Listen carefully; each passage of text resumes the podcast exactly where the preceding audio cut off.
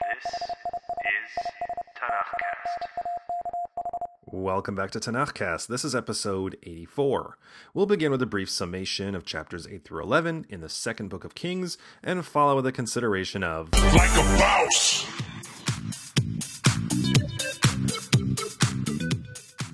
Chapter 8 begins with a callback to the previous episode, to Elisha's miracle where he resurrects the child of the Shunammite woman. It seems he also told her to leave Israel, as there would be a devastating famine. Fast forward seven years, and the woman and her son return to Israel, but in the meantime, her land was taken from her. So she goes to the king to petition for her land back, and wouldn't you know it, as she walks in, the king is sitting with, you guessed it, Gehazi, who's telling the king all about Elisha's miracle, where he resurrects the son of the Shunammite woman. Jinx bought me a coat. Oh snap, man, we're still saying the same thing. This is amazing. Carrots, pumpernickels, glow sticks, twins. So the king restores everything to the Shunammite woman. Happy ending! Meanwhile, or not meanwhile, it's not really clear, Elisha is in Damascus. And Ben Hadad, the Aramean king who's on his deathbed, sends an aide, Hazael, to Elisha to see if he'll recover. Elisha tells Hazael that no, he won't recover, and then bursts into tears because he realizes that Hazael will become the new king and Hazael will do terrible things to Israel. Hazael goes back to the palace, tells the king everything's going to be fine, and then murders him the next day.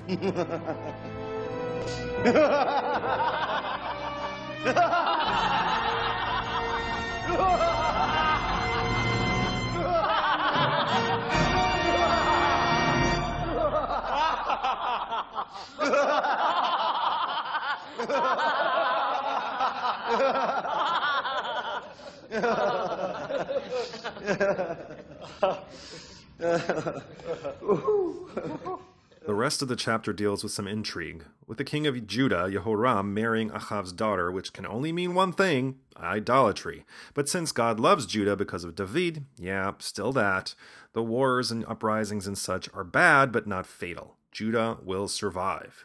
And as chapter 8 concludes, we finally get the war we were promised, when Hazael attacks Israel and does terrible, terrible things. And in the midst of all this chaos, Elisha acts. He instructs a minion to go find Yehu, son of Jehoshaphat, and anoint him king, while Jehoram is still sitting on the throne. Oh, and he also encourages Yehu to assassinate the sitting monarch and the rest of the king's family, including Izebel, Ahav's wife, as revenge for killing God's prophets. Yeah, that. Well, you can imagine how this goes over with the boys. Yehu at first shrugs off the words of the minion as just lunacy, as says he's a mishuga, he's a madman. But when he tells his officers what the minion said, his officers take off their cloaks, spread them on the ground, and blow a trumpet, declaring Yehu king. And what Yehu does next is like a boss. So Jehoram is recovering from the wounds he received in battle against Hazael, and Ahaziah, the king of Judah, has come for a sick visit. And Yehu and his men are riding hard to Yisrael to basically murder Jehoram. And so when the watch and Yisrael see a throng of men coming, Jehoram sends a messenger out to meet them. When the first messenger doesn't return, or the second, suspicions are raised, but the watchman says, Ah, yes, but I recognize the guy in the lead.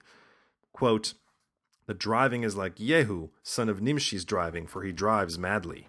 Ask any racer, any real racer. It don't matter if you win by an inch or a mile. Winning's winning. And since Yehu is a friendly, Yehoram decides to go out and meet him. Ahaziah comes too. They each go out in their own chariot, and where do they meet? In the field of Navot the Israelite. Remember him? It was his vineyard that Achav wanted, and Izebel plotted to steal, and then they murdered Navot, and Eliyahu came, and man, that was some great stuff. So Jehoram says, Do you come in peace, Yehu? And Yehu replies, quote, What did the whoring of Izebel your mother and her abundant witchcraft have to do with peace? Damn, Daniel. Jehoram whips his chariot around and tries to escape and yells to Ahaziah, It's a trap. but he's too late. And like Rickon Stark, Jehoram gets an arrow through his back and out the front, piercing his heart. Oh, I, spoilers, sorry. and for good measure, Yehu kills Ahaziah too. And when he and his men arrive at Yisrael, Izebel is waiting. She knows Yehu is here to kill her. She calls out to him, full of defiance and spite, as he enters the gate, quote, Is all well, you Zimri, killer of his master? Zimri, if you recall, assassinated Basha and murdered all of his descendants, but he too was assassinated seven days later, so that's like a hint there too. Yehu ignores Izevel, calling out instead to Jehoram's men, quote, Who is with me? Who? And when two men poke their heads out of the window to look down below, Yehu orders them to grab Izevel and defenestrate her, quote, And they pushed her out, and her blood splattered against the wall and on the horses, and they trampled her. Damn, Daniel. After Yehu sits down to eat, he tells his men to go out and bury Izevel. After all, she is the daughter of a king, but by the time the men act, dogs have come and eaten her body, leaving only the skull, legs, and palms of her hands, just like Eliyahu foretold. Chapter 10 is blood soaked as Yehu dispatches his men to carry out God's orders. All of Achav's family are murdered, including their associates, leaders, and priests, as well as 42 of Achaziah's relatives that his men encounter on the way to Samaria. But Yehu is nowhere near done. He announces a grand festival in the house of Baal, invites Baal's believers, and once he makes sure that there are no worshippers of God who came to party uninvited, orders his men to massacre all the people in attendance, smash Baal's sacred pillar, and convert the temple into one giant latrine. For this, God rewards Yehu with a dynasty of four generations, but Yehu's faithfulness does not last. He still maintains Yeravam's temples in Beit El and Dan, but this does not diminish him from the successful blow against Baal, and he continues to rule for 28 years. Meanwhile, back in Judah, Achaziah's mother, Atalia, realizes that this is her moment. Achaziah is dead, and now she arranges for everyone else in the family to be dead too. And her henchmen get everyone except for one. Joash, who is secreted away from the palace and lives in hiding for six years. When he turns seven, Jehoiada the priest, his uncle, brings the boy into the temple and crowns the true heir of Achaziah king. The soldiers who have been assigned to protect him begin to cheer and clap, and the people in attendance join in and shout, Long live the king! Atalia hears the hubbub and arrives at the temple just in time to discover that the jig is up. She's dragged away and murdered. Other soldiers head off to the temple of Baal in the city and destroy it. Joash is formally installed as king, and, quote, all the people of the land rejoiced while the town was quiet. Thus endeth the summation, and beginneth the consideration. This is not the last time we'll be talking about Elisha. But I have to say, of all the leaders, of all the judges, all the prophets we have discussed so far in the 80 plus episodes of Tanakhcast, he is by far Like a boss. which is a strange locution because he's not like a boss, he is a boss. Anyway, and the thing is, he starts off in such an unassuming manner. He learns the feat of Eliyahu, then he assumes his master's mantle in a little bit of a cheeky fashion, and then he just knocks it out of the park. Miracles here and there, big ones, small ones, you know, handling, you know, surly teenagers, feeding minions, resurrecting the dead, you know, levitating axe heads, curing lepers, ending sieges. What can't he do? In this episode, Elisha's second to last. There's a weird sense of disjointedness, as if events are out of sequence, and not in a pulp fiction fun kind of way. There's there are moments in this week's portion where Elisha is dead, or it seems to be dead, or at least talked about as if he was dead, and then he's back alive, and then he's kind of dead again later. But regardless of his actual life status, he's making stuff happen and looking out for his peeps. Like a boss. And at the beginning of chapter 8, who's singing his praises but his disgraced protege Gehazi? If you recall in the previous episode, Gehazi doubled back to extract a payment from Naaman, the Aramean general, after Elisha cured his leprosy and refused payment. For this, Elisha cursed Gehazi with a case of leprosy that made Naaman's look like a rug burn. And then Elisha tells Gehazi to Get the fuck out of here. Fuck off. Two words. Fuck. Pretty easy to understand. Oh, Really easy to understand. But somehow Gehazi's back and he's leprosy free and he's recounting the fabulous tales of his wonderful master Elisha, the guy who gave him leprosy and fired him from his job. And the mere telling of the story of the Shunammite woman and her dead, now alive son is enough to move the king to restore the woman's property after it's taken from her after a long famine. Yay!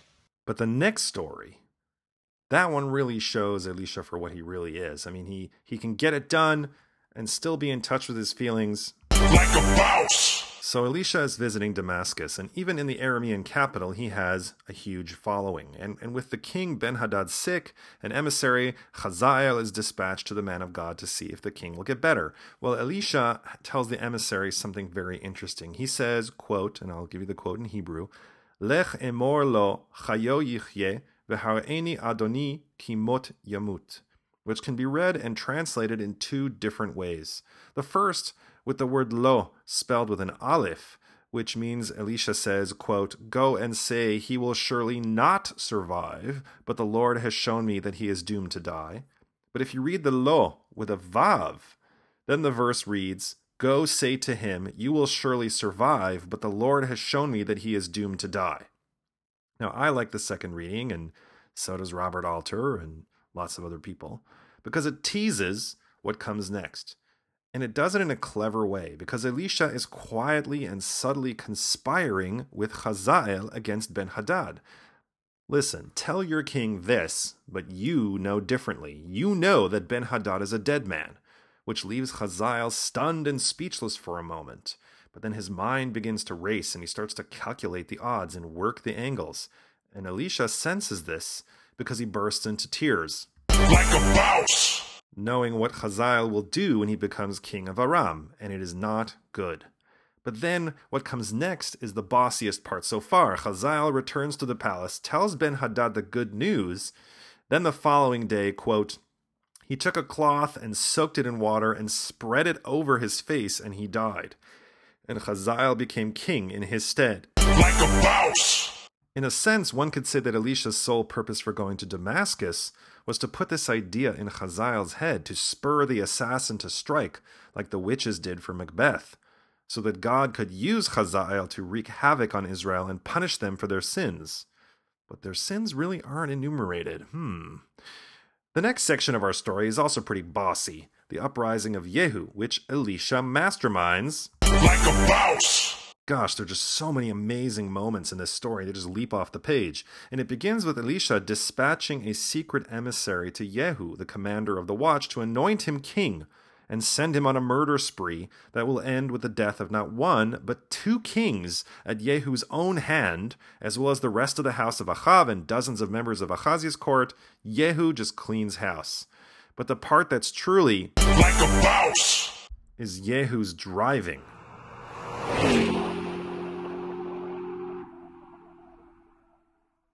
But even that, which is pretty awesome, pales to what happens next when he reaches Israel and gets two guys to throw Izebel out of a high window. Damn, Daniel. And even with the crazy purge that follows, the murder plots and counterplots, nothing even comes close to what my man Elisha has pulled off and will pull off for his victory lap in the next episode. I don't want to spoil it, but it will involve arrows and his own rotting corpse. Like a mouse. Oh, Elisha, you'll be sorely missed. If you like what you heard today, spread the word about Tanakhcast. Send a friend an email to say, hey, you should check out Tanakhcast, or like Tanakhcast at the show pages on Facebook or Google+. Or write a brief review at the iTunes Store, Google Play, Stitcher Smart Radio, or SoundCloud. It's a small thing, really, but it will help other people find Tanakhcast. I thank you in advance for that, and encourage you to join us again in two weeks for Episode 85, when we continue the second book of Kings with chapters 12 through 15.